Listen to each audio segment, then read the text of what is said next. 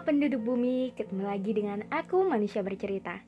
Semoga manusia bercerita menjadi teman kalian sekarang, esok, dan sampai kapan pun itu. Terima kasih sudah mendukung, dan untuk kalian yang ingin berbagi cerita, manusia bercerita siap menjadi wadah. Untuk kalian yang ingin membuat podcast, kalian bisa memakai aplikasi Anchor aplikasi yang mempermudah kalian untuk membuat podcast dan aplikasi ternyaman untuk menjadi rumah podcast cerita dan kisah. Jadi, bagaimana hari ini? Bagaimana kabar kalian? Ada cerita apa hari ini? Untuk kalian yang sedang sakit, semoga segera sembuh. Untuk kalian yang bingung, semoga nggak bingung lagi. Untuk kalian yang sedih, semoga menerbitkan tahu kembali. Dan semoga kalian melahirkan bahagia setiap harinya. Di podcast kali ini, manusia bercerita akan mengangkat topik tentang mantra menerima diri sendiri. Oke, selamat mendengarkan. Selama 21 tahun di bumi, selama itu pula kadang aku merasa belum sepenuhnya mengenal diri. Entah terlalu tidak peduli, atau justru ada hal-hal yang bikin aku tidak bangga dengan apa yang aku punya berangkat dari sebuah permasalahan yang menyutkan perasaan kepercayaan diriku. Lebih tepatnya, insecure. Ya, aku berbadan gemuk, pendek, dan bahkan tidak pantas mendapatkan predikat cantik. Gini banget ya. Tapi it's okay yang namanya penilaian orang lain.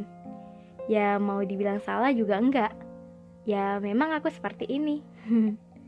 Dulu aku sempat protes Kenapa ya? Kenapa aku nggak bisa jadi remaja-remaja seperti yang di luaran?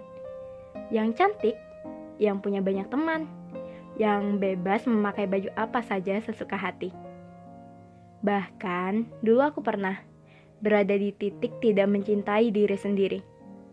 Kalau diingat lagi, ini jatuhnya kejahat banget sama diri sendiri. Jadi gini, dulu waktu SMP, aku merasa insecure aku membatasi pergaulan dan bahkan aku jarang keluar kelas. Ya, aku ngerasa nggak pantas untuk mempunyai teman. Bahkan untuk ngaca di depan cermin, aku malu. Bayangkan, bagaimana rasanya. Ini jahat banget. Tapi semenjak SMA, aku mulai membuka diri dan berteman dengan lebih banyak. Aku mulai menekuni hobi, yaitu menulis.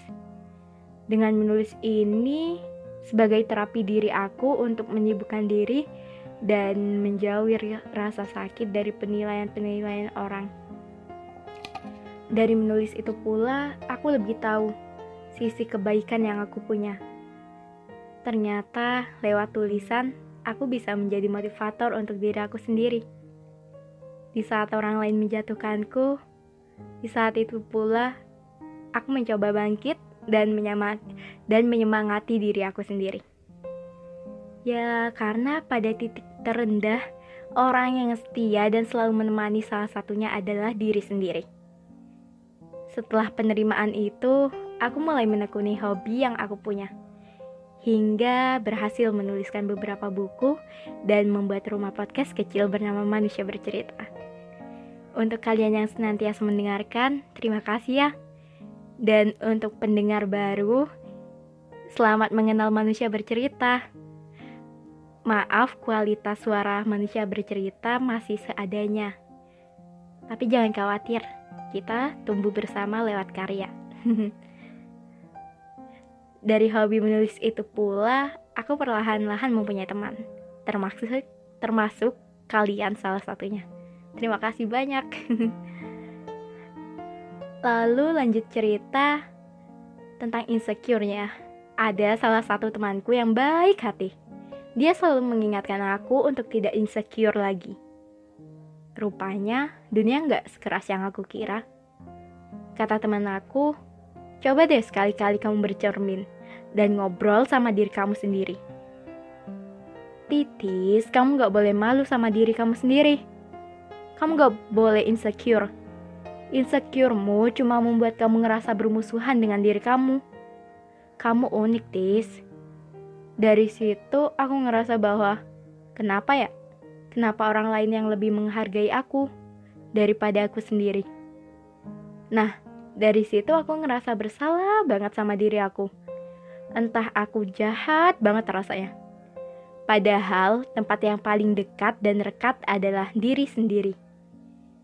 Mulai dari situ aku lebih mencoba menerima diri sendiri, lebih mengenal diri sendiri, dan sangat bersyukur sudah dipertemukan dengan banyak orang baik. Dari situ pula aku sadar, rupanya hal penting dalam hidup adalah sebuah penerimaan. Ya, menerima diri sendiri. Mengenal diri sendiri. Tahu kekurangan dan mencoba menggali kelebihan yang kita punya.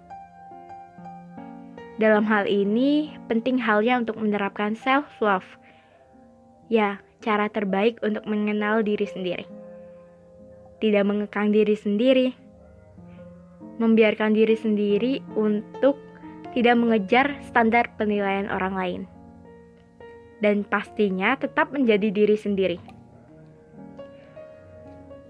Kita menerima apa yang ada dalam diri kita, percaya dengan apa yang kita punya, merawat apa yang kita punya, dan mencoba untuk tidak membanding-bandingkan dengan apa yang orang lain punya.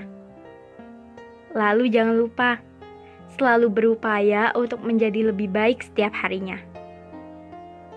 Ada mantra terpenting yang aku terapkan hingga detik ini. Seperti ini.